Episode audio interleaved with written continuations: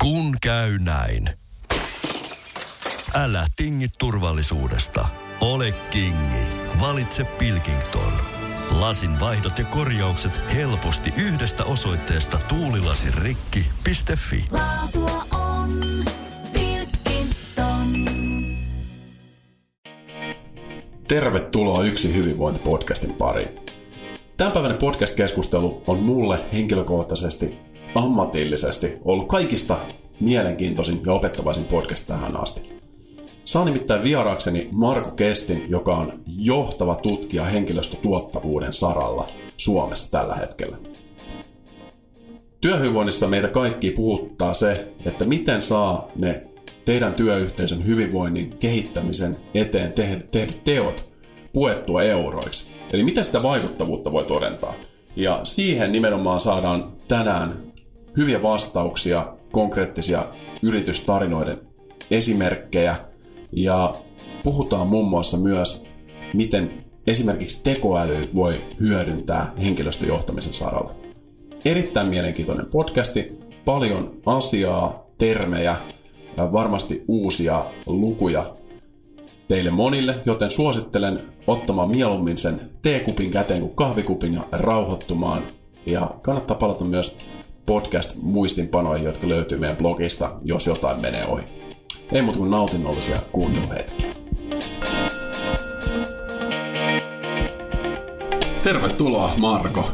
Kiitos. Otetaanko ihan yläfemmojen kautta täällä? Otetaan yläfemmo. Meillä on tämmöinen perinne ollut. Joo. No mitä sulle kuuluu tänään? Ihan hyvä kuuluu. Mä oon ollut kouluttamassa tuolla People Analytiikkaa tuolla Alma Median kurssilla. On tosi kiva päivä ollut. Okei, onko tullut uusia tota noin, niin oivalluksia tänään siellä tähän liittyen? Aina, jo, joka päivä, joka kerta siis kun on koulutuksia, niin aina tulee jotain, jotain pieniä oivalluksia, mutta en nyt yhtäkkiä, yhtäkkiä muista, että mitä, mitä silleen, kun pää, pää on aika tyhjä päivän kouluttanut tuolla, niin katsotaan mitä tästä tulee tästä podcastista. No mä oon aika varma, että me tehdään meidän omia oivalluksia tässä tämän podcastin Kyllä, aikana. aivan varmasti. Sen verran mehukkaat keskusteluaiheet tässä. Joo, mä luulen kanssa. Joo. Tota, äh, sä oot tunnettu johtavana tutkijana henkilöstötuottavuuden saralla Suomessa ja oot päässyt vaikuttamaan tosi paljon niin yritysmaailmassa ja sitten akateemisessa maailmassa tämän tutkimuksen kautta.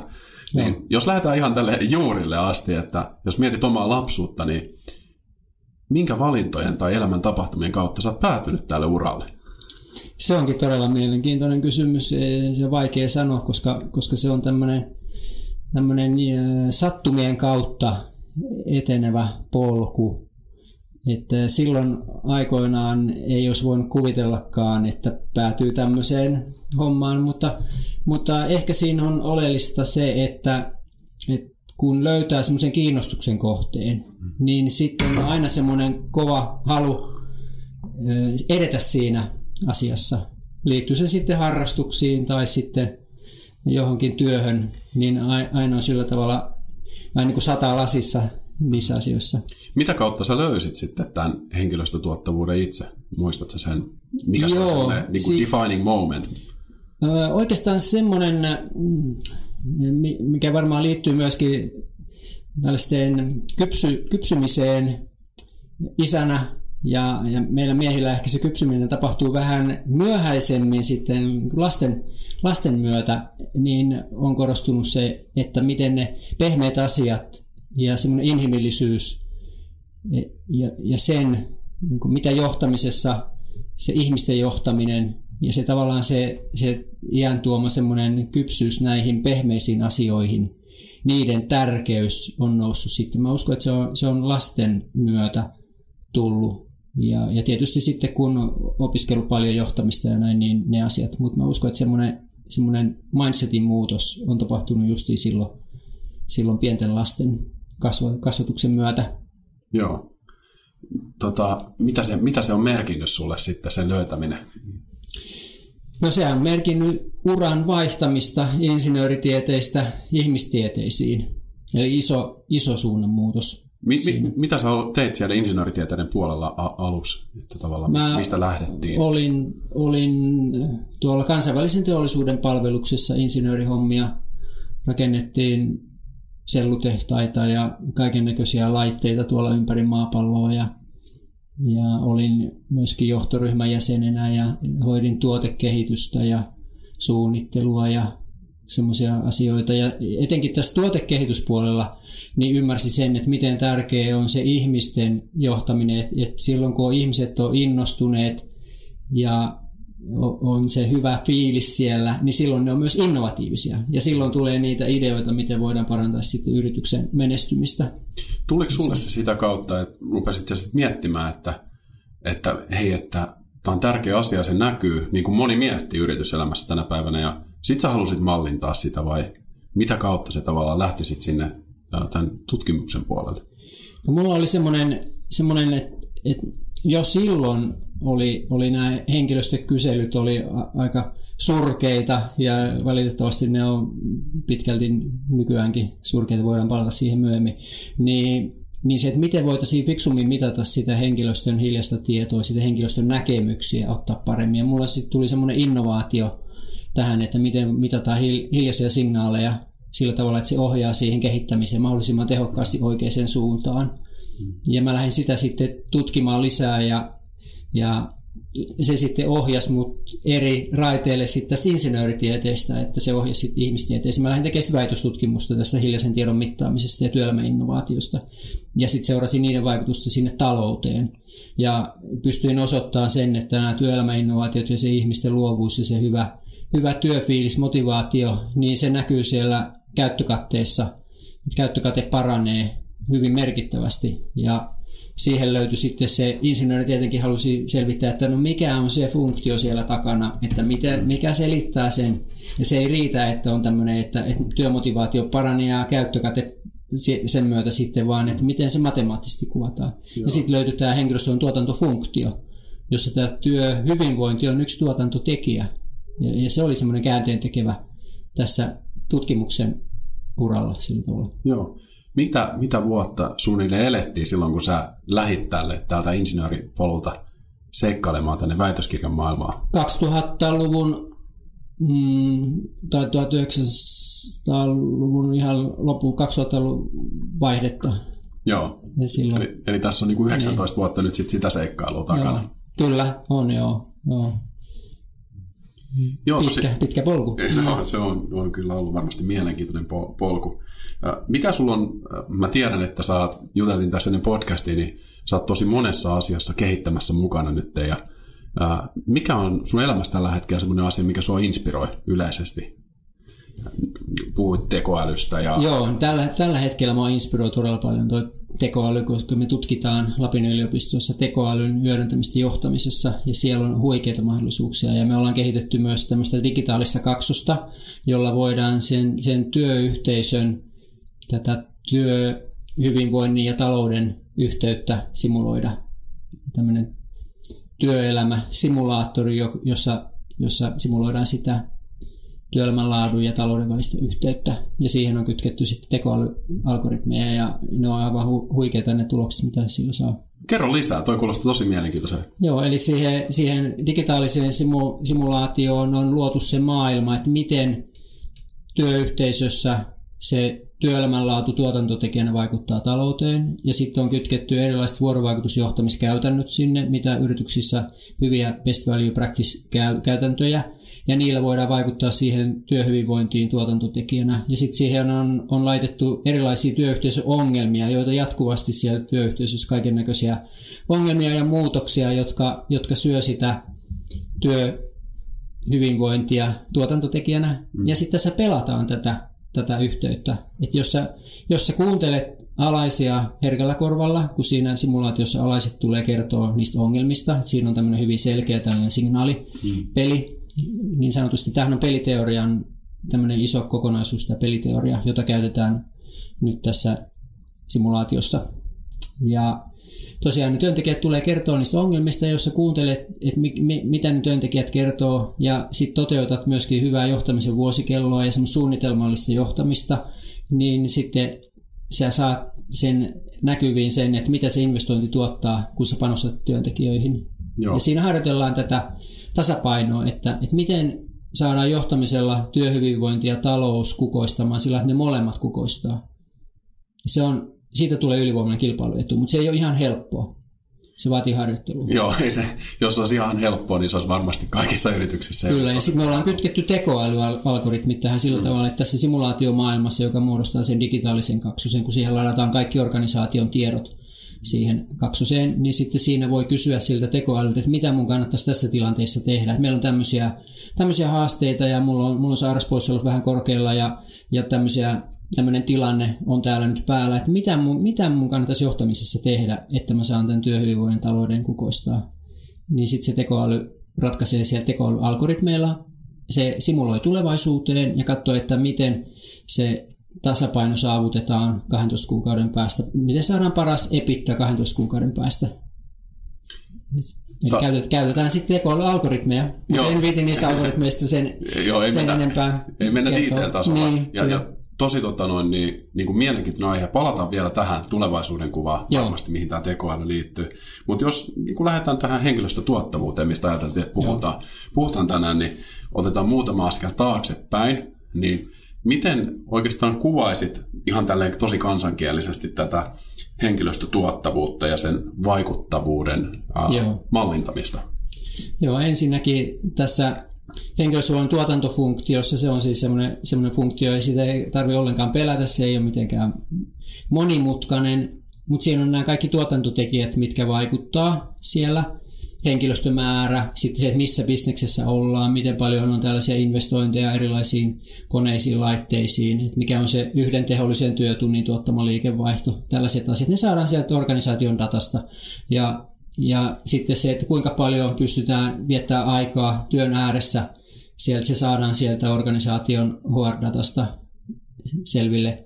Ja sieltä sitten mitataan organisaatiosta ja työelämänlaatu tuotantotekijänä, ja se on yhtä tärkeä tuotantotekijä kuin esimerkiksi henkilöstömäärä.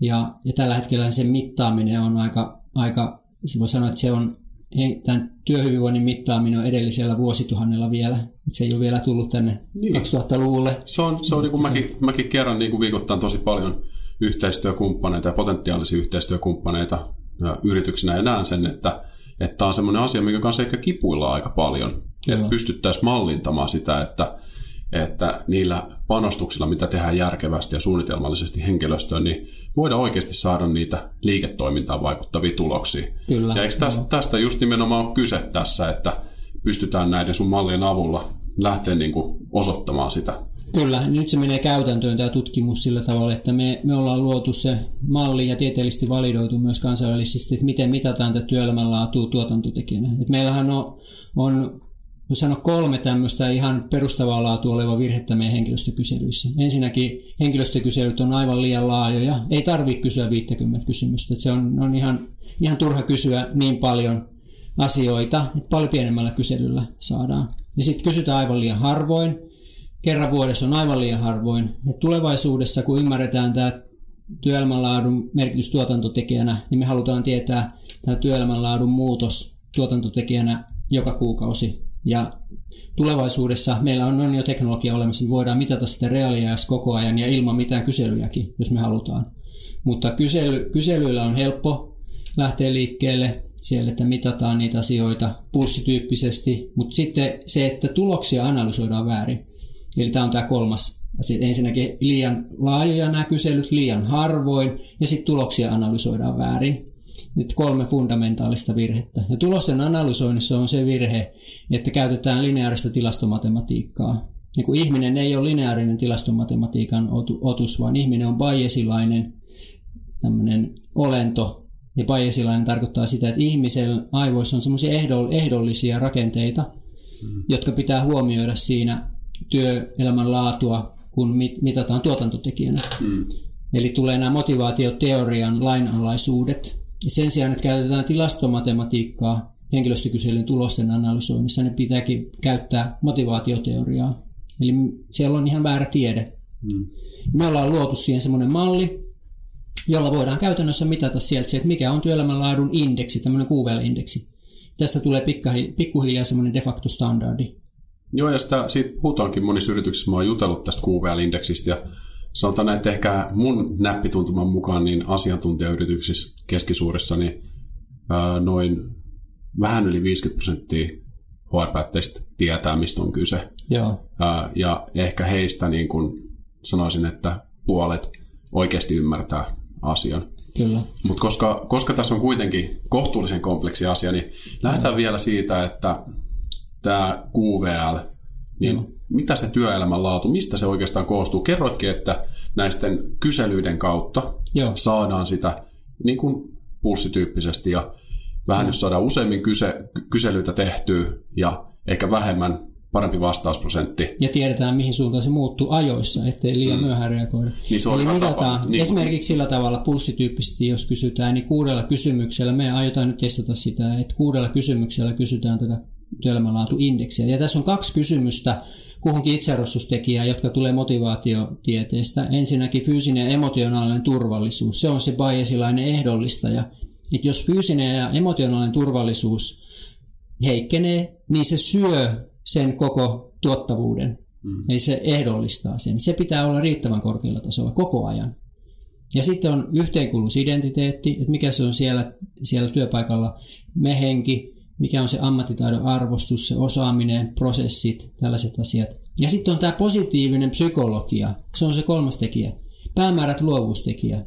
Ja silloin kun työntekijät ovat innostuneita siitä yrityksen tai organisaation siitä, niistä tavoitteista, visiosta, arvoista, kaikista tällaisista asioista, ja sitten ne pääsee hyödyntämään luovuutta, innovatiivisuutta, niin se boostaa suorituskykyä voimakkaasti. Ja monesta kyselystä puuttuu jopa nämä PL-tekijän kysymykset, että ei kysytä sitä työn iloa, innovatiivisuutta, luovuutta, vaan enemmän kysytään näitä työpahoinvoinnin mm. asioita. Mm. Ja, Joo, ja siis niin kuin, tuo on toi mielenkiintoinen, että sulla on nämä kolme kategoriaa, mistä sä tekisit jokaista kaksi joo, kysymystä. jokaiset kaksi kysymystä. Ja kuusi Kyllä. yhteensä, ja kuinka usein tämä toistuisi optimimaailmassa sun mielestä? Kerran kuukaudessa kuusi kysymystä ei ole liikaa. Ja sitten seurataan sitä Me trendiä. seurataan miten- sitä trendiä, miten se muuttuu ja sitten reagoidaan ajoissa, kun siellä, ja sitten me tiedetään, kun kun me tiedetään, mitä me mitataan, niin me tiedetään myös, miten reagoidaan, kun siellä tapahtuu joku pudotus. Jos fyysinen emotionaalinen turvallisuus putoaa, siihen on olemassa joku syy siellä. Siellä voi olla, että joku muutos, joku epävarmuustekijä aiheuttaa sitä huolta siellä esimerkiksi tai jotain. Ja sitten siihen on niitä vuorovaikutusjohtamiskäytänteitä. Me ollaan korvamerkitty erilaisia vuorovaikutusjohtamiskäytänteitä, millä sä tehokkaasti voit vaikuttaa tähän FE-tekijän putoamiseen. Ja voit sitten palauttaa sen sieltä ja sitten voit saada sieltä sitä boostia PL-tekijästä. Voit sinne panostaa taas sitten erilaisia käytäntöjä. Aivan, aivan. Joo, käydään tätä konkretiaa vielä läpi. Mutta vielä näihin kyselyihin liittyen, niin ehkä yksi asia, mitä olen itse huomannut, niin kans neljäntenä tavalla ehkä haastetekijänä, kun mainitsit sen, että, että kuinka laaja, ää, kuinka usein ja miten tulkitaan tuloksia. Mutta sitten sen lisäksi se, että onko se kysely semmoinen niin satisfaction-tyyppinen vai engagement-tyyppinen. Että niin kuin kommentoiko siinä se vastaaja sitä, että kuinka tyytyväinen on työyhteisöön tai yrityksen toimintaan, vai vastaako hän omasta näkökulmastaan, että miten minä olen. Että onko tässä nimenomaan tässä teidän mallissa ollaan enemmän tässä engagement-puolella myös. Joo, nämä engagementit ja tämmöiset, niin ne on itse asiassa tällaisia osatekijöitä, jotka, että on tämmöinen kanssa ihan perustavaa laatu oleva virhe, että lähdetään optimoimaan, maksimoimaan jotain osatekijää, ja kun ihminen ei ole tällainen osatekijä, i- olento, vaan se on kokonaisuus. Ihminen on psykofyysinen kokonaisuus. Et, et, mitään näistä itsearvostustekijöistä, jos ajattelee engagementia, että se olisi enemmän sitä PL-tekijää, että se on nyt se merkitsevä tekijä. Ei, vaan se on se kokonaisuus, joka merkitsee. Mm. Että jos, jos sä panostat vaan engagementtiin ja samanaikaisesti fyysinen emotionaalinen turvallisuus putoaa, niin jossain vaiheessa se engagementin panostaminen menee täysin hukkaan, koska se FE-tekijä on määräävä tekijä, se on ehdollista ja Mm-hmm. Eli siksi pitää analysoida tämä kokonaisuus. Ja se QVL-indeksi määrit, määrittyy tästä kokonaisuudesta. Ja siinä käytetään Herzbergin motivaatioteorian lainalaisuuksia, että se FE-tekijä on ehdollista ja se on määräävä tekijä. Jos se ei ole kunnossa, niin se syö sen engagementin vaikutuksen kokonaan. Okei, Eli hyvä pointti. Eli mm. joo, että mennään kokonaisuus. Kokonaisuus. Se on tosi tärkeä. on.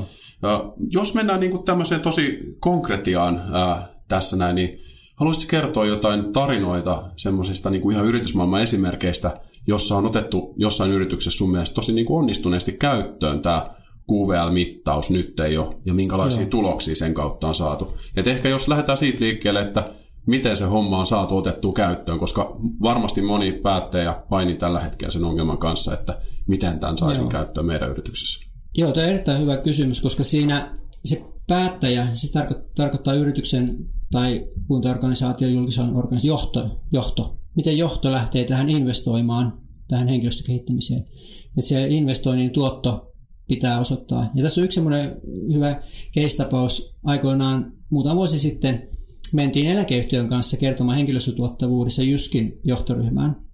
Ja siellä avattiin tämä, että mistä tämä tulee, tämä, tämä henkilöstötuottavuus, paljonko saadaan sinne käyttökatetta lisää. Ja me siinä analysoitiin heidän luvuilla sitä, että 3000 euroa jokaista työntekijää kohti saadaan tulosparannusta, kun lähdetään tekemään henkilöstökehittämistä syst- niin tehokkaasti. No, oliko Ja se- ne oliko se- ajatteli, että se on liian suuri summa, että se ei ole ehkä realistinen. Että vaikka tämä homma on looginen, mutta se kuulostaa niin suurelta summalta, että se ei ehkä ole realistinen. Ja sitten me sanottiin niille, että, että tehdään kokeilu, että siinä ei kovin paljon menetetä, jos tehdään kokeilu ja eläkeyhtiö vielä, vielä tässä sponsoroi sen. Ja, ja sitten lähti tekemään kokeilu ja ne valitsi siihen 12 tällaista, tällaista heidän, heidän hyvää myymälää. Semmos, ne, ne sanoi, että, että nämä on niin hyvin myymälää, että tässä tuskin saadaan tulosparannusta aikaan, koska nämä on heidän tämmöisiä top myymälöitä. Ja sitten lähdettiin tekemään siellä, toteutettiin, kuunneltiin henkilöstöä, lähdettiin tekemään työelämäinnovaatioita, sparrattiin esimiehiä ja mitattiin vuoden päästä käyttökateparannus. Jokaista työntekijää kohti 4700 euroa epittaa lisää. Ja tästä muuttu tämän koko Jyskin johtamisen mindset. Ja sen jälkeen ne on tehnyt tulosparannuksia vuosi vuodelta ja jakanut hyvin merkittäviä bonuksia myös henkilöstölle. tosi vaikuttava ja mielenkiintoinen esimerkki. Että jos, jos mennään konkretiaan vielä, niin missä se sitten status quo, se lähtötilanne näissä 12 ää, myymälässä oli ja niin kuin kuinka paljon siellä oli oikeastaan henkilöstöä, ketä sitten tähän kohdennettiin tälle? Kaikki osallistuu, se on tärkeää. Kaikki, koko henkilöstö, kaikki osallistuu. Ja esimiehiä sparrataan. Esimies, esimiehet on aika kovassa paineessa, koska siellä on todella paljon erilaisia suoritteita, mitä esimiesten pitää tehdä ja sitten pitäisi sitä työyhteisöäkin johtaa ja sitten koulut, koulutuksiin ei ole ehkä riittävästi aikaa käydä niitä vuorovaikutustaitoja kehittää. Ja siellä ollaan vähän sitten, esimiestoiminta on se suurin pullonkaula.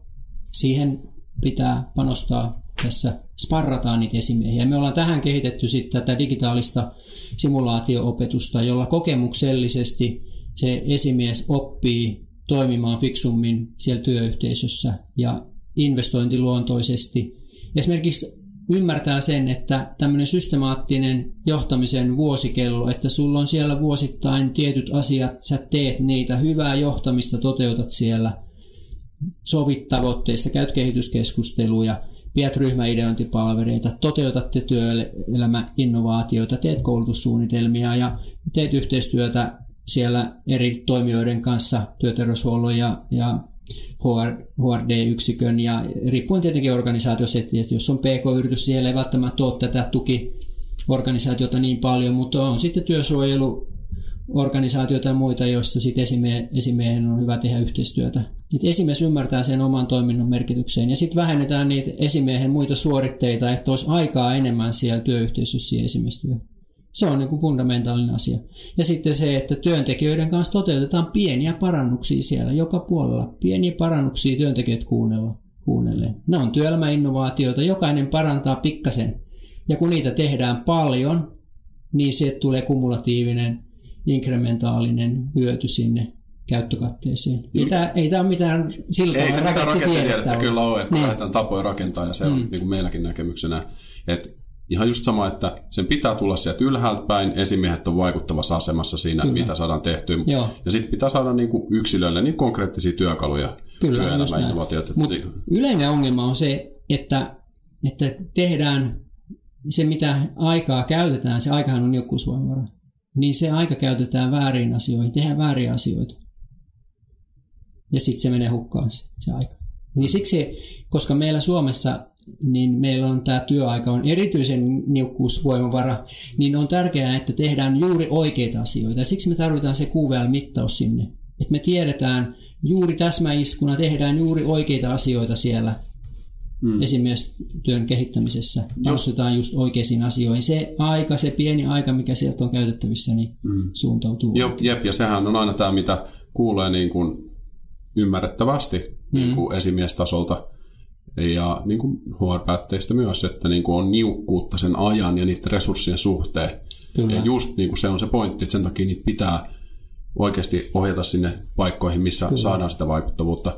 Mutta mut, tämä on niin mielenkiintoinen tämä Jyskesumme esimerkki, jotenkin kun he saivat näin hyvää tulosta ja on, ja ne on niin kuin sitten onnistunut tämän jälkeen uudistamaan tätä johtamisjärjestelmää, Kyllä. niin mitä, mitä siellä sitten oli ne, muistatko niitä konkreettisia työelämäinnovaatioita ja johtamistavan uudistuksia, semmoisia yksittäisiä, mitkä oli tosi merkittäviä?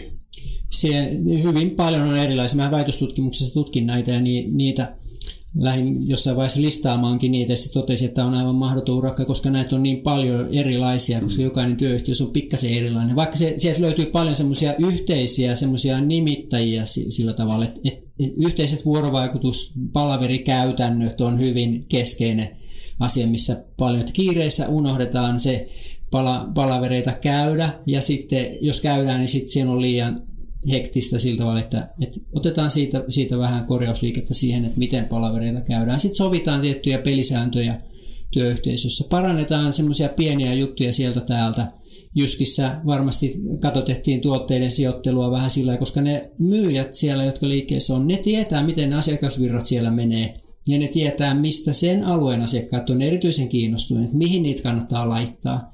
Että jopa vähän sillä tavalla voi vähän poiketa siitä tiukasta yritysstandardista, että nyt ne, ne pitää olla tietyissä paikoissa näin. Niin jos pientä liikkumavaraa, että työntekijät kyllä uskoo siihen ja luottamusta, että työntekijät ammattitaitoisia, ne, ne pystyy siellä, siellä annetaan hmm. sitä vapautta. Eli, eli niin kuin johdosta annettiin lisää vaikuttamismahdollisuuksia, Kyllä. vapautta Joo. ja luotiin sitä luottamusta. Sitten. Juuri näin, ju- luottamusta ja sitten annetaan myöskin esimiehelle a- aikaa ja mahdollisuuksia toteuttaa ja myöskin vähän budjettia toteuttaa niitä, niitä esimerkiksi työvälineissä ja sen työviihtyvyyteen liittyviä parannuksia. Ja se, se luo sitten myöskin työntekijöille semmoista semmoista motivaatiota, arvostuksen tunnetta, että meitä kuunneltiin ja näin se boostaa sieltä sitten. Se on kyllä ihan kaikki kaikessa, mm. että, että saadaan se luottamus luotua ja se avainkulttuuri sinne. Niin. No, mitä sä sitten sanoisit, jos kuvittelet, että mä olisin tämmöinen tota, keskisuuren asiantuntijayrityksen henkilöstöjohtaja, ja mä nyt painin tämän asian kanssa, että meillä ei olla saatu vielä ma- mallinnettua näitä, oikeasti näitä työelämän laadun tekijöitä millään tavalla. Joo. Ja haluaisin lähteä viemään tätä eteenpäin tästä meidän asiantuntijatyöyrityksessä, niin Mistä mun kannattaisi lähteä liikkeelle tässä työssä? Mun mielestä kannattaa ensin lähteä siitä, että laitetaan tämä työelämänlaadun mittauskuntoon. Tähän löytyy, löytyy ihan kaupallisia sovelluksia, löytyy eläkeyhtiöiden juttuja näin. Esimerkiksi kaupallisia sovelluksia täällä tässä ihan aika lähellä on yksi semmoinen starttiyritys, semmoinen Vibecats, joka tekee tähän, ottanut tämän tieteen ja tehnyt semmoisen valmiin QVL-kyselyn ja, joka on helppo ottaa käyttöön. Eli lähdetään tekemään, tekemään se henkilöstön kysely oikealla tavalla. Et muut, esimerkiksi vaikka 15 kysymystä, 5 kysymystä kuhunkin itsearvostustekijään, tai vaikka 6 kysymystä, 2 kysymystä kuhunkin itsearvostustekijään. Ei tarvitse semmoista 50, se on ihan, ihan turha kysyä, niin, koska me tiedetään nyt, mitä me kysytään. Ja sitten siinä myöskin vapaan kommentin mahdollisuus, että saadaan semmoista sanallista, verbaalista tietoa sieltä.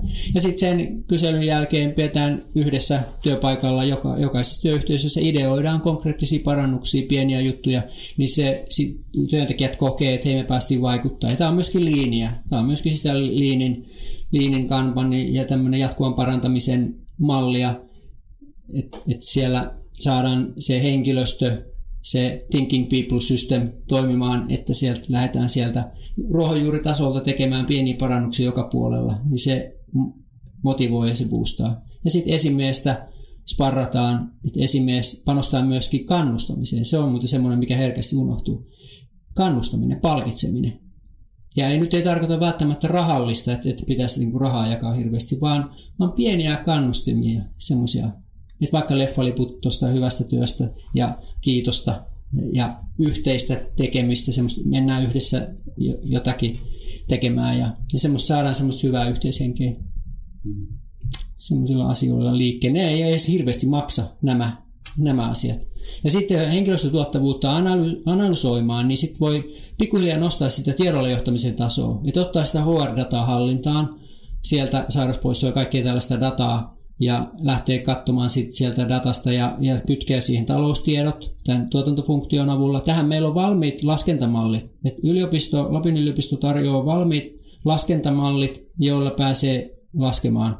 Ei tarvitse itse asiassa tietää muuta kuin oma toimiala ja henkilöstömäärä, niin voi tehdä jo ensimmäisen laskelman, Okei. että paljonko saadaan lisää käyttökatet, koska meillä on käytössä big data. Me käytetään tilastokeskuksen big dataa yritysten tilinpäätöksistä eri toimialoilta, niin me saadaan sieltä, sieltä se saman toimialan, samankokoisen yrityksen keskimääräisillä tiedoilla voidaan lähteä. Sitten lähdetään tarkentamaan siellä tiedolla johtamisen tasoa. Syötetään sinne omat luvut siihen laskenta, laskenta Exceliin. Se on Excel-käyttöinen työkalu tällä hetkellä ja kaikkien käytettävissä. Kun nämä on niukkoja tosiaan nämä resurssit kanssa täällä henkilöstö, henkilöstöhallinnossa, tunnistetaan, että tämä on niin kuin varmasti todella tärkeä asia, konkreettinen Kyllä. asia, niin silti saattaa pel- pelottaa tämä työmäärä, niin mitä sanoisit, että kuinka paljon tähän pitäisi käyttää yhteensä se työyhteisössä aikaa, että saataisiin tästä niitä tuloksia ja millä aikavälillä niitä aletaan sitten näkemään?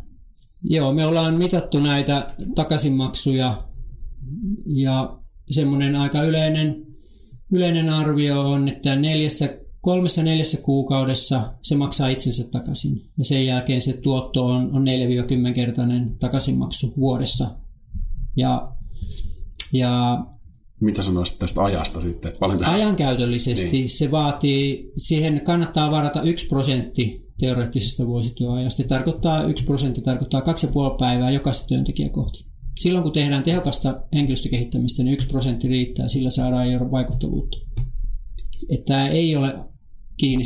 Se 1 prosentti, se maksaa niin äkkiä takaisin, kun sähläys vähenee. Mm. Että, että sähläämiseen on kyllä aikaa, mutta sitten ei ole aikaa siihen kehittäminen. Se on aika strategisesti aika huono valinta. Kyllä. No, to, to, sä oot päässyt tutkimaan näitä keissejä. Tämä on tosi mun mielestä mielenkiintoinen vaikuttava. Tämä Jyskin keissi esimerkiksi. Kyllä. Niin, niin tota, mitä sanoisit sitten siitä, että mitkä on ollut semmoisia kyselyiden lisäksi semmoisia toimenpiteitä ja otetaan tämä johtaminen, me puhuttiin johtamisesta kanssa aika Joo. paljon tästä näin, niin sen etenkin se niin kuin kanssa hyvinvoinnin johtaminen ja Kyllä. hyvän johtamisen kehittäminen, niin mitkä on muita semmoisia toimenpiteitä, mit- mitä te olette huomannut, että vaikuttaa tähän työelämän laatuun mittausten perusteella? Joo, siellä on monia. Tämä on aika kompleksinen asia itse asiassa. Siksi tämä onkin niin harvoin kilpailuetu, koska, koska siellä vaikuttaa siellä työyhteisössä. Ensinnäkin johtamisjärjestelmä voi olla sellainen, että esimiehillä ei ole kerta kaikkiaan mahdollisuutta edes onnistua tässä hyvässä esimiestyössä. Voi olla liikaa alaisia, voi olla liikaa niitä kaiken näköistä erila- erilaisia suoritteita, mitä esimiehen pitää tehdä. Ja sitten esimiehelle vaikuttaa tällaiset kognitiiviset biasit, tällaiset harha, harhat, ää, ajatusharhat, vääristymät, jotka estää esimiestä onnistumasta, ja ne on inhimillisiä. Ja näiden poisoppinen vaatii tällaista kokemuksellista simulaatioharjoittelua. Et esimerkiksi ajatusvääristymiä on sellainen, että et, et jos mä esimiehenä, kun multa vaaditaan se, että mä niin teen koko ajan tosi hyvää tulosta meidän ryhmässä, ja mä ajattelen esimiehenä, että, että mä saan maksimaalisen tuloksen sillä tavalla, että me maksimoidaan joka kuukausi se tulos. Koska noin maalaisjärjellä ajatellen, että jos mä maksimoin joka kuukausi tulosta, niin se johtaa kumulatiiviseen maksimiin. Mutta se ei pidä ihmisten kohdalla paikkansa. Koska jos me lähdetään maksim- maksimoimaan sitä tulosta joka kuukausi, niin se tulos, se maksimi pienenee joka kuukausi. Eli hoksaatko tämän, Mm, että siitä tulee ajatusvääristymä. kyllä. Sen sijaan pitäisi maksimoida sitä, että maksimoidaan se työmotivaatio tehdä asioita fiksusti ja kerralla oikein ja, ja hyvällä asiakastyytyväisyydellä. Maksimoidaan sitä, että me korjataan niitä pieniä asioita, siellä koko ajan parannetaan. Maksimoidaan sitä jatkuvaa parantamista mieluummin kuin sitä tulosta. Oikeasti ja sitten se tulos aikavälillä. tulee sieltä, Joo. sieltä. Ja se tulee viiveellä se tulos. Kun lähdetään korjaamaan niitä asioita, siellä lähdetään kuuntelemaan työntekijöitä, toteuttaa pieniä parannuksia, niin se alussa syö tulosta, koska siihen menee aikaa. Me joudutaan tekemään esimerkiksi ylitöitä enemmän tai jotain. Me, se aika on nekusvara, se maksaa.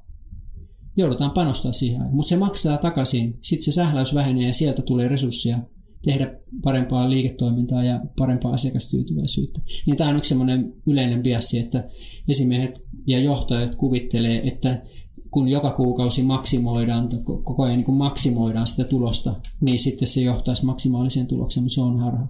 Ja yksi semmoinen yleinen harha on myös tämmöinen punching in biassi, semmoinen, että, että kun esimiehet on kiireisiä ja johtajat on kiireisiä, niin ne ryntää ratkaisemaan ongelmia liian hätäisesti. Mm. Ja siinä käy sillä tavalla, että ratkaistaan väärää ongelmaa. Mutta hirveän usein työhyvinvoinninkin saralla mm. ja siellä suorituksen johtamisessa, kun ratkaistaan ongelmia, ratkaistaan väärää ongelmaa, koska ei ole aikaa kuunnella työntekijöitä riittävästi ja miettiä sitä tiedolla johtamisella sitä, että mistä, mikä on se ongelman ydin. Toi, toi on varmasti tosi lähellä tätä nykypäivän kuvaa, että, että, että niin kuin helposti ollaan siellä reaktiivisessa moodissa, että ei, ei ole aikaa mukamas Kyllä. Niin kuin pysähtyä pohtiin niitä, mitkä on niitä tärkeitä niin kuin inkrementaalisia pieniä parannuksia, Kyllä, millä pitkässä juoksussa me saavutetaan sitä kilpailua. Kyllä, joo. Ja sitten esimiehillä on myös tämä, ja kaikilla ihmisillä meillä on tällainen tämmöinen hetkessä elämisen vääristymä. Ja nämä on vääristymiä sen takia, koska täällä kompleksisessa työelämässä nämä ihmisen aivoissa olevat automaa, meillä on todella tehokkaat aivot, supertietokone sillä tavalla, ja me erittäin tehokkaasti automatisoimme kaikki, mikä on automatisoitavissa, niin me automatisoimme sen, koska me, me haluamme vähentää aivojen energiankulutusta. Ja se mahdollistaa sen, että kun meillä tulee se haastava tilanne, niin meillä on aivoenergiaa käyttää siihen. Niin siksi, siksi näitä biasseja on niin paljon. Yksi tämmöinen biassi on tämä hetkessä elämisen biassi sillä tavalla. Ja esimiestoiminnassa se vaikuttaa sillä tavalla, että kun esimiehelle, esimies ajattelee, kun hän lähtee töihin aamulla, että nyt, nyt, nyt mulla taitaa olla rauhallinen päivä, mä menen sinne työntekijöiden kanssa ja, ja siellä kuuntelen heitä. Ja sitten hän menee töihin ja siellä onkin sitten joku, tulee joku juttu, mikä pitää, nyt pitää tehdä tämä raportti äkkiä, että johtajat tarvitsevat tämmöisen raportin. Ja se ajaa ohituskaistalta ohi tämän, mitä esimies on ajatellut, että hän menee sinne työntekijät kuuntelee. Et koska se on hetkessä siinä, tuntuu nyt se raportti on tosi tärkeä, se pitää tehdä nyt. Ja tässä on koko ajan, sillä esimiehellä on koko ajan se ohituskaista näille suoritteille, jotka tulee nopeita juttuja, pikkujuttuja, mä teen sen tuossa noin, mutta se syö sen ajan. Mm. Ja sitten se ei ehdi käydä siellä ja, ja se, niin. se työelämän laatu on. Mm. Ja tässä ei. päästään oikeasti siihen, että kuinka tärkeitä itsensä johtamisen taidot on nykyajassa, etenkin esimies- ja asiantuntijatyössä. Kyllä, ehdottomasti. Kyllä. Ja, ja mekin niin kuin nimenomaan halutaan auttaa ihmisiä löytämään niitä tapamuutoksia, niitä pysyviä asioita. Niin kuin sanot, että meidän aivot haluaa optimoida ja tehdä helposti. Kyllä. Että, että saadaan niin kuin kärsivällisesti luotua se yksi Joo. tapa kerralla. Joo, ja me halutaan yksinkertaisia ratkaisuja. Se on meidän aivoissa tänne koodattu. Yksinkertainen ratkaisu on energiatehokas, mutta jossain tilanteessa yksinkertainen ratkaisu on väärä ratkaisu. Mm. Kyllä. Ja sen takia se onkin varmasti se, että pystyy mm. pysähtymään. Ehkä Kyllä. se ensimmäisen niin. itse johtamisen tapoja olisi se, että mulla on itse asiassa ollut itselläni tapa se, että mä hoen itselleni, että mitä kiireempi on, niin sitä rauhallisemmin pitää ottaa. Et, et, et jos Joo. liikkuu Joo, päivällä hyvä. tosi semmoisessa kiireellisessä maistissa, niin Just. silloin pitää oikeasti ottaa. Et esimerkiksi ennen tätä podcastia niin halusin pysähtyä vähän miettimään, että Joo. mistä me tänään niin kuin oikeasti halutaan tässä. Erittäin hyvä, hyvä ajatus. Tosi hyvä filosofia, joo. Mitäs tota, jos mietitään vielä johtoa, niin mitä sun mielestä johdon pitäisi ymmärtää tästä työelämän laadusta? Et, et minkä takia tämä on prioriteettiasia? Tässä ollaan puhuttu paljon siitä johdon mindsetistä, mutta haluaisitko korostaa vielä jotain tässä, jos niin kuin johtajille, jotka kuuntelee oman yrityksensä Joo. kannalta. Kyllähän se sillä tavalla vielä, vielä toistaiseksi on, on useimmassa organisaatiossa, että tämä työhyvinvointi on niin sivuraiteilla. Et, et jos, jos me menen johonkin johtoryhmään tai johtajalle sanon, että, että nyt työhyvinvointia pitää lähteä parantaa, niin sitten hän sanoo, että joo, se on meidän toi HR-johtaja. Sitten mä menen HR-johtajalle kertomaan, että työhyvinvointi, sitten mä näytän sille tuotantofunktio ja väännän sen epittaksi niin sitten se HR-johtaja, että tämä on aika hankala, en mä taida uskaltaa tätä mennä johtoryhmälle, kun mä oon vähän epävarma näissä talousasioissa. Mm. Eli, eli sitten tuota, se, tai sitten HR, HR, niin HR-johtaja, HR-päällikkö, niin ei pysty tekemään investointina sitä kehittämistä. Vaan hänellä on HR-budjettista, hän katsoo, että okei, sitten tässä mm. niin kuin budjetissa niin on nämä var- rahat on jo varattu tänne ihan näihin perusasioihin, että ei ole, ei ole tällaiseen kehittämiseen mahdollisuutta esimerkiksi. Eli jo ylimmässä johdossa pitäisi ottaa tämä työhyvinvointi, työelämänlaatu enemmän strategiseen fokukseen ja nähdä se investointina ja kilpailutekijänä ja se vaikuttaa asiakastyytyväisyyteen. Tämä työelämänlaatu on yhteydessä suoraan asiakastyytyväisyyteen. Se on suoraan yhteydessä siihen kilpailu, miten kilpailussa pärjätään, miten strategia toteutuu. Si- Siellä on niin paljon yhteyksiä sinne liiketoiminnan ytimeen, että että se pitäisi nostaa sinne ihan sinne johtoryhmätyöskentelyn top-listalle Mm. ihan kärkeen. Ja eikö tämä nimenomaan näin, että kun saadaan mallinnettua, niin kuin sanoit, aika yksinkertaista loppujen lopuksi, ihan päästä alkuun siinä Joo. teidän yrityksen kannalta, että minkälainen liiketuot voi, niin kuin EBITDA-potentiaali tässä näin on oikeasti, Kyllä. niin sen pitäisikin parhaassa tapauksessa luoda sitä keskustelusiltaa sitten Joo. sen HRn ja ylemmän johdon Ehdottomasti. välille. Et, et silloin kun päästään, päästään kouluttamaan näitä HR-johtajia ja sitten näitä myöskin kontrollereita ja talousjohtajia, niin niillä on täysin sama, sama se missio, sillä yrityksen etua ajetaan ja sitten kun ne alkaa puhua samaa kieltä, niin sitten alkaa tapahtua, koska, koska silloin se, he selkeästi vie sitä yritystä samaan suuntaan. Ja se työhyvinvointi ei ole enää sivuraiteilla oleva ihan kiinnostava juttu, mutta mennään sitten taas. Hmm. Eli, eli, eli sillä tavalla se työhyvinvointi tuotanto tekee, mutta se pitää oikein. Tämä, tämä vanha, vanha tapa mitata työhyvinvointia ja käsitellä työhyvinvointia, niin, niin sen voi heittää romukoppaan ja ottaa, hmm. ottaa tämän uuden tutkimustiedon hmm. käyttöön, niin saadaan sitä vaikuttavuutta. Ja tavallaan tämä on niin kuin aika ymmärrettävää, jos rupeaa miettimään tätä niin kuin työhyvinvoinnin tilaa tällä hetkellä. Joo. Ja mitä siihen liittyen tehdään, että jos mietitään vaikka niin kuin viisi vuotta takaperin, 2014 vuoden alkuun tässä vaiheessa, Joo. että mi- minkälaisia toimenpiteitä silloin tehtiin työhyvinvointiin liittyen, Kyllä. niin oltiin niin kuin aika eri tasolla kuin nyt. Nyt tehdään oikeasti monissa yrityksissä semmoisia strategisia toimenpiteitä, tai ainakin osassa yrityksistä, tai ainakin tämmöisiä keskipitkän aikavälin suunnitelmia. Tämä mittaaminen selkeästi on vielä perässä, ja esimerkiksi nämä, niin siihen liittyen nämä kyselyt on vielä perässä siinä. Kyllä, joo. Että et tavallaan nyt varmaan tuleekin se vaihe, näetkö, että se aika nopeasti ottaa kiinni ja aletaan ymmärtämään näitä asioita, ja sitten näetkö, että tässä on tämmöinen positiivinen tulevaisuuden kuva ja On, lähitulevaisuudessa. näen, ja tämä on tosi, tosi, esimerkiksi tänään People Analytiikka-koulutuksessa, niin kaikki nämä osallistujat on jo miettinyt, että lähdetään mittaan tätä, tätä työhyvinvointia pulssityyppisesti. Että se on niin kiinnostava asia, se on niin tärkeä asia, että sitä pitää mitata paljon useammin, että me voidaan reagoida ennakoivasti, Et- että voidaan sen sijaan, että mitataan sairaspoissaoloa, niin mitataankin fyysistä ja emotionaalista turvallisuutta, ja sitten jos se putoaa, niin reagoidaan, ja silloin ei tule sairaspoissaoloa. Vältetään kokonaan sitten sairaspoissaoloa. Eli ollaan askel edellä. Niin oikeasti siirrytään siihen. Mm, niin, siirrytään semmoiseen ennakoivaan johtamiseen, moodiin, ja, ja sieltä ne liiketoimintahyödyt on niin merkittäviä, että aivan väistämättä ne menestyvät organisaatiot, niin ne on, ne on tässä aktivoituneet nyt, että se on positiivinen, että, että oikeastaan ehkä mä vähän liikaakin synkistelin, koska nyt maailma muuttuu aika nopeasti, ja tässä on hyviä merkkejä, että on yritykset ja organisaatiot, ja myös kuntapuolella, Ja- niin on lähdetty hyvään suuntaan nyt. Ja eikö voida nähdä, että tämä on oikeastaan niin kuin jopa semmoinen edellytys, että oli yritys mikä hyvänsä, niin oikeastaan tänä päivänä ei ole olemassa semmoista asiaa kuin kestävä kilpailuetu, vaan meidän pitää pystyä muuttumaan jatkuvasti. Että kasvuyrityksessä, pienessä yrityksessä on helpompi ymmärtää, mutta myös isoissa yrityksissä. Ja just tämä, että niin kuin otetaan se henkilöstö mukaan siihen muuto, muutokseen ja otetaan se, niin kuin he on kuitenkin se voimavaratekijä siellä meidän Kyllä. yrityksessä. Ehdottomasti se on, se on niin kuin semmoinen. Mut vielä, vielä niin kuin palataan tähän, että mm. miten tätä muutosta tehdään siellä yrityksessä, niin mitä sä näkisit, että mitkä on semmoisia yhdistäviä tekijöitä niissä yrityksissä, jos on onnistuttu tota noin, niin ottamaan huomioon tämän QVLn tarko, tärkeys ja tota noin, niin saatu semmoisia onnistu, onnistuneita muutoksia vietyä käytäntöön. Mitkä on semmoisia Joo. onnistumistekijöitä sun mielestä?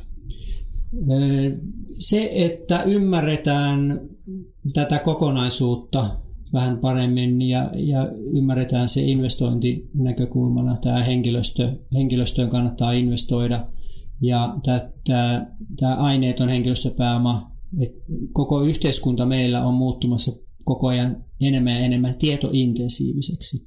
Ja siellä henkilöstöllä on todella paljon hiljasta tietoa, miten voidaan parantaa sitä liiketoimintaa, parantaa sujuvuutta siellä.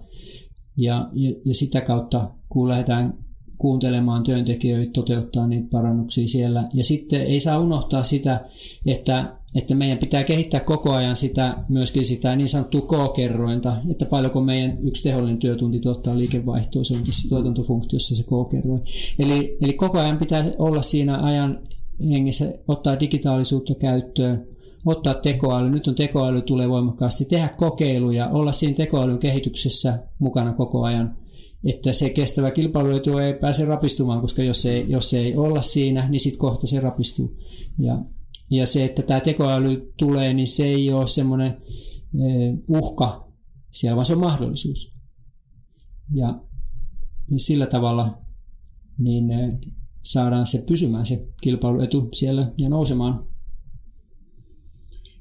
Jos palaan vielä vähän mittareihin, tämä QVL, tätä on nyt käyty hyvin läpi tässä näin, niin onko sitten muita tämmöisiä henkilöstöön liittyviä mittareita, mitä haluaisit nostaa, mitkä on hyödyllisiä ottaa osaksi sitä mittaamisen kokonaisuutta? On, niitä on, niitä on pal- paljon, niitä on useita kymmeniä sellaisia mittareita. Mitkä näkisit ja... semmoisena top 5 top 5. asiantuntijayrityksiä? Ensinnäkin tämä työelämänlaatu kertoo siitä, miten tulevaisuudessa meillä menee.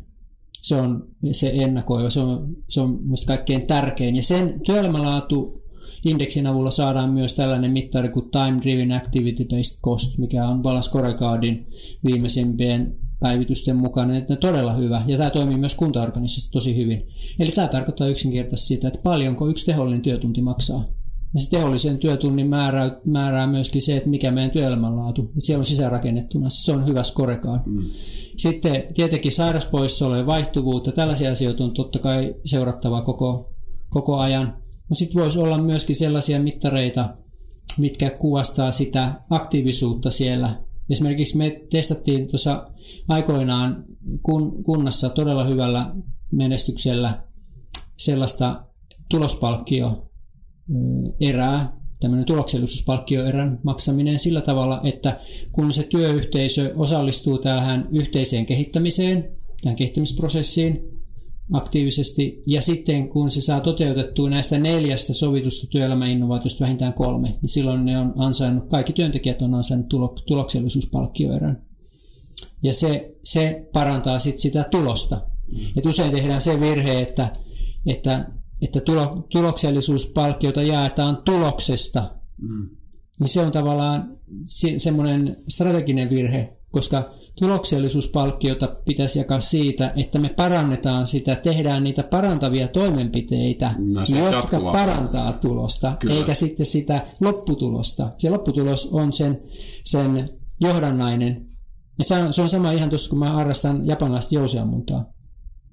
Jos mä yritän tähdätä siihen maaliin, ja ammun, niin mä ammun aivan varmasti ohi. Mutta jos mä teen kaiken täydellisesti ja poistan kaikki virheet siitä mun suorituksesta, niin se osuu aivan taatusti siihen keskelle tauluun. Ja mä en ajattele sitä tulosta siinä, kun mä ammun, vaan mä ajattelen sitä suoritusta. Ja sama pätee sitten siihen organisaatioihin. Et kun ajatellaan sitä, että me tehdään, tehdään hyvää tulosta, me toteutetaan siellä niitä parannuksia, tehdään, niin se tulos tulee sieltä. Et liian paljon on orientaatiota siinä tuloksen tuijottamisessa kuin siinä tekemisessä. Et enemmän painopiste tekemiseen. Erittäin hyvä esimerkki. Ja, ja, joo, toi on varmasti semmoinen, mikä näkyy tosi monessa yrityksessä. Itsellänikin on nimittäin vaistojousi, on harjoitellut, tiedän, että se vaatii keskittämistä. Joo, kyllä. kyllä. Tota, mitä se sitten ö, sanoisit tähän? Mulla on tämmöinen vähän humoristinen kysymys jopa, että kenen kolmen yksittäisen ihmisen sä toivoisit ymmärtävän tämän henkilöstötuottavuuden mallin? Joo, tuo on hyvä. Mä en ehkä osaa nimetä juuri tiettyjä henkilöitä. Mä voin nimetä semmoisia jo, jo, jo, rooleja, joissa ihmis, ihmis, ihminen on jossain roolissa, niin miksi se pitäisi, niin toimitusjohtajat pitäisi huomioida tämä. Tämä on toimitusjohtajan asia. ja itse asiassa hallituksen, hallituksen asia myös, mutta sitten tuo toimitusjohtaja on se operatiivinen, joka ne asiat itse huomioi siinä. Sitten poliittiset päättäjät, ajatellen niin puolueissa siellä toimivia, että esimerkiksi Suomen kilpailukyvyn kehittämisessä, jos työelämän laatu olisi ollut tuotantotekijänä, ja siihen olisi lähdetty panostaa. Ja jos me, jos me kansantaloudessa parannettaisiin työelämän laatua viidellä prosentilla, työ, työväestön työelämän laatua viidellä prosentilla, niin se tarkoittaa se, että yli 10 hengen yrityksistä, jos otetaan, niin kolme miljardia euroa tulee käyttökatetta lisää. Ja siitä kun maksetaan yhteisöverot, niin se parantaa meidän yhteiskunnan vero, verotuloja ja hyvinvointivaltion edellytyksiä. Eli poliittisen päättäjien pitäisi tähän työelämän laatuun. Ja sitten myöskin nämä ammattiyhdistysliikkeet, niiden huomiota tähän työelämän laatuun enemmän. Todella hy- hyvä, hyvä listaus, hyvä kiteytys, kolme, kolme tahoa, kenen kannattaa sitä ottaa huomioon. Uh, mitä se sitten, jos, jos palataan vielä vähän tähän tulevaisuuden kuvaan niin, ja tähän tekoälyyn, tämä on niin mielenkiintoinen kenttä, niin miten nyt sitten tällä hetkellä kannattaa hyödyntää jo tekoälyä tässä henkilöstötuottavuuteen ja henkilöstön kehittämiseen? Joo. Tekoäly on monen, monenlaista, on hyvin yksinkertaista tekoälyä, jos ajatellaan tekoäly sillä tavalla, että se on, se on työväline. Se, teko, tekoälyhän on algoritmeja. Se, on, se tekee, mitä se hmm. tavallaan ohjelmoidaan tekemään sillä, sillä tavalla, mutta se tekee sitä, sitä fiksusti. Niin esimerkiksi me voidaan esimiesten, no, mietin sitä, tämmöisiä erilaisia työsuoritteita me voidaan robotisoida helposti. Että RPA, Robotics Process Automation, on kehittynyt todella huikeasti ja ne työkalut on, on todella hy, hyviä. Todella helposti pystytään automatisoimaan erilaisia työvaiheita. Ja mä toivon, että sieltä esimiesten työkuormaa voitaisiin vähentää ja se suurin puusti tulee tuottavuuteen siitä, että esimiehellä on enemmän aikaa viettää siellä työyhteisössä, keskittyy siihen e- oikeaan esimiestyöhön, kun saadaan niitä työsuoritteita sieltä automatisoitua, niin se olisi mun tämmöinen, mm. tämmöinen toive. Sitten, ensimmäisenä helpoimmat niin, ensimmäinen se on helppo, helppo mm. toteuttaa.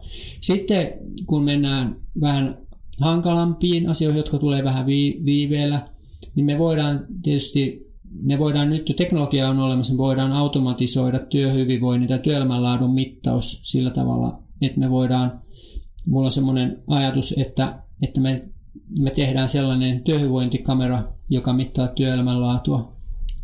Ja se on eettisesti sovittu ja sillä tavalla, että se ei tunnista yksilöitä. Se mittaa sen päivän työelämänlaadun ja, ja sitten kun se, se putoaa, niin se käynnistää automaattisesti jonkun henkilöstökysely, vaikka sen kuuden kysymyksen kyselyn sitten ja, ja kartoittaa sitten sen, että miksi, miksi se on pudonnut se työelämän laatu, jolloin sitten ollaan koko ajan siinä ajan hermolla ja reagoidaan sitten, kun se on tarpeen, koska se, se tekoäly yhdistettynä tähän se työhyvinvointikameraan, niin se tunnistaa sieltä sen fiiliksen, sen porukan fiiliksen. Mm. Ei tarvitse fiilismittareita tällaisia välttämättä olla. Ja sitten mennään astetta vaikeampaan. Neuroverkko, otetaan tiedolla johtaminen, hallintaan, kytketään siihen yrityksen tietohallintajärjestelmiin neuroverkko, jolloin se tunnistaa erilaisia korrelaatioita sieltä, ja sitten sitä neuroverkkoa pitää opettaa, että mitkä korrelaatiot on, on oikeita, sellaisia asioita, mitkä oikeasti on syy-seuraussuhteella, ja, ja asettaa erilaisia hälytyksiä sinne. Sitten kun mennään vielä astetta, astetta vaikeampaan, ja itse asiassa meillä on nyt tämä astetta vaikeampi on jo tehty, tämä tämä digitaalinen kaksonen simulaatiotekoäly, jossa on, on sitten se yrityksen omat luvut, se tekee tarkkaa tämmöistä pajesilaista people-analytiikkaa, ja sä voit siellä harjoitella siellä simulaatiossa sen oman työyhteisön johtamista, ja sitten sä voit kysyä siellä olevalla tekoälyltä, että mitä mun kannattaa johtamisessani kehittää, mitä koulutuksia mun kannattaisi käydä, mitä, mitä mun kannattaisi aktivoida mun vuorovaikutusjohtamisessa, että mä saan tämän porukan kukoistamaan se tuloksessa ja työhyvinvoinnissa. Niin tässä on tämä tekoäly. Päräyttävää, todella päräyttävää. Ja, ja mitä sä näkisit, että mihin pitää mennä, kuinka kauan kestää, että näitä näit on niin kuin ihan yleisesti käytössä jopa tällä sun tota noin, niin Joo. viimeisellä tasolla, missä on se. Meillä on nyt tämä, tämä viimeisin taso on, on testikäytössä SOL-palveluissa. Jokainen tulosyksikön johtaja, me ollaan tehty digitaalinen kaksonen jokaiselle SOL-palveluiden tulosyksikön johtajalle ja me lähdetään tuossa, tuossa kuukauden pari päästä, niin lähtee sitten harjoittelemaan sillä sitä oman tulosyksikön johtamista. Ja ne on jo tes- testaillut sitä ja ovat saaneet hyviä tuloksia aikaan työelämän laadun parantumisessa. Eli voi Sol, alkaa. Solillahan on tosi pitkä historia, todella, todella edistyksellinen henkilöstöjohtaminen on ollut koko ajan arvomaailmassa siellä ja on koko ajan viety eteenpäin hyviä, hyviä johtamiskäytäntöjä ja semmoista hyvää työhyvinvoinnin johtamista ja nyt ne rohkeasti kokeilee myös teko, tekoälyä hyödyntää. Me ollaan tehty heille tämmöiset digitaaliset kaksoset jokaiselle tulosyksikölle. Et jännä nähdä sitten, lähdetään testailemaan. Okei, mielenkiintoista ja kuulostaa sille, että tästä voidaan tota noin, niin, päästä laajemminkin näiden niin kuin, tulosten ja hyötyjen äärelle Kyllä, melko pian. joo, kyllä, ehdottomasti. Okei. Tämä on kyllä semmoinen, että on ollut niin mielenkiintoinen keskustelu, että sut olisi mukava saada toisenkin kerran tänne näin ja kuulla, No, kuulosti, kun kehitys kehittyy nyt nopeasti, niin myös, Kyllä. että mihin ollaan päästy. Mutta palataan, meillä on tämmöisiä peruskysymyksiä tähän loppuun, mitä me kysytään kaikilta vierailta. Palataan sinne itsensä johtamisen tasolle, mistä puhuttiin. Ja mikä sulla on semmoinen tapa, puhuttiin niistä tavoista siinä omassa arjessa, mitkä auttaa sitä omaa hyvinvointia päivittäin, niin Joo. mikä olisi semmoinen tapa, minkä sä haluaisit jakaa? No mä oon itse huomannut sen, kun mulla ikää, ikää tulee ja näin, niin on erittäin tärkeäksi kokenut sen, että, että joka aamu kun mä herään, niin, niin mä, mä teen tämmöiset joogaliikkeet. Et se on ihan sama, että, että mi, mitä liikkeet, onko ne joogaliikkeet tai jotain, mutta sun pitää saada se kroppa hereille ja samalla aivot, aivot herää siinä, kun sä teet ne. Siihen menee se 3-5 minuuttia. Et mulla on semmoinen oma, oma tämmöinen aurinkotervehdyssarja, jonka mä teen joka, joka aamu.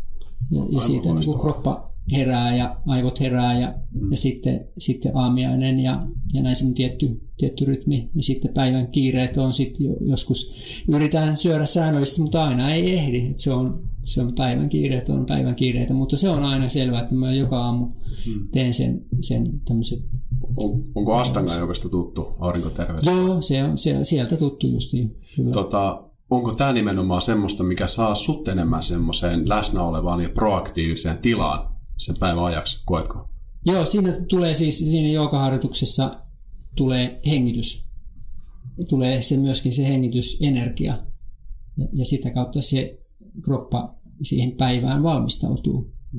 Oletko huomannut, jos jää joskus väliin, että minkälainen vaikutus sillä on sun Ja se jää väliin. Se jää se, väliin. se on niin tiukka tapa, se ei koskaan se jää. on, se, mä en jätä sitä koskaan väliin. Että se, ja jos jättää väliin, niin, niin, niin sit kyllä sitten on semmoinen vähän semmoinen, ei ole ihan niin semmoinen virkeä, vetreä olo.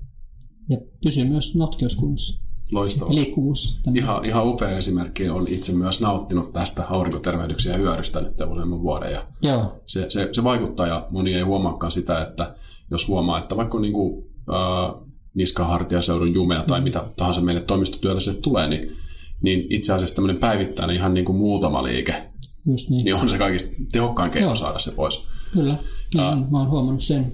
Joo, loistavat, jaetaan, jaetaan tämmöinenkin tapa. Tota, mitä, mitä antaisit vinkiksi kymmenen vuotta nuoremmalle Marko Kestille elämän ohjeeksi? Minkälaisen ohjeen antaisit? Mm. Vaikea sanoa, ne on, kaikki asiat on tärkeitä, mitä elämässä kokee. Posi, semmoinen positiivinen, mulla on kyllä aina ollut semmoinen positiivinen luonne, että, että se sillä tavalla positiivisesti vaikeuksienkin kautta sitä aina löytää jotain positiivista ja aina op, oppii sillä tavalla semmoinen into, yrittää löytää semmoinen asia, mistä innostuu ja, ja pitää se, ne harrastukset myös tärkeitä, että, että niihin aikaa, et, et välillä tuntuu, että niihin harrastuksiin ei ole, ei ole aikaa riittävästi, mutta se, se kannattaa pitää koko ajan yllä, että ne ei pääse unohtuu harrastukset.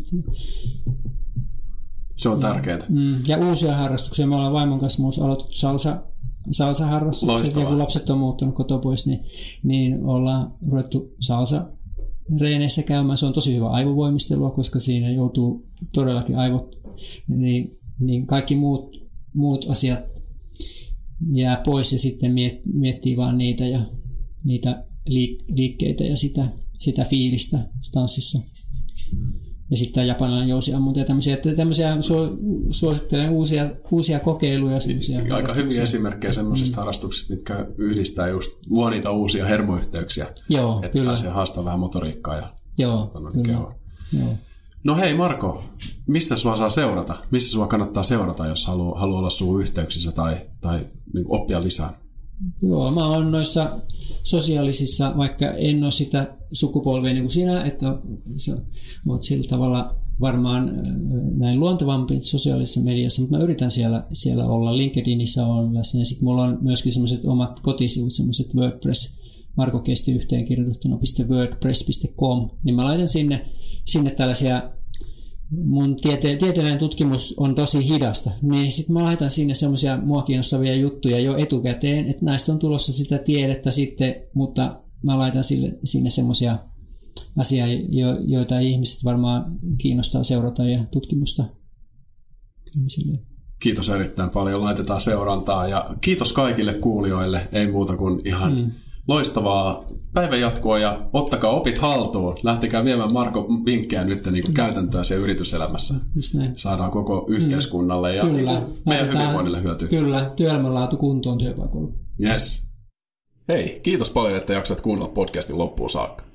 Me ollaan Lifterissä keskitytty työyhteisöjen hyvinvoinnin tuloksekkaaseen kehittämiseen ja ollaankin autettu jo noin 70 organisaatioita Suomessa ja saatu kovia tuloksia aikaiseksi. Me ollaan saatu näitä tuloksia sen takia, että me lähestytään hyvinvoinnin kehittämistä kahdesta eri suunnasta. Me autetaan yksilöitä kehittämään heidän itsensä johtamisen taitoja, omia resurssejaan ja sitten myöskin organisaatiotasolta hyvinvoinnin johtamisen kautta. Me tarjotaan parhaat käytännöt, parhaat työkalut, jotta oikeasti saataisiin mitattavia tuloksia.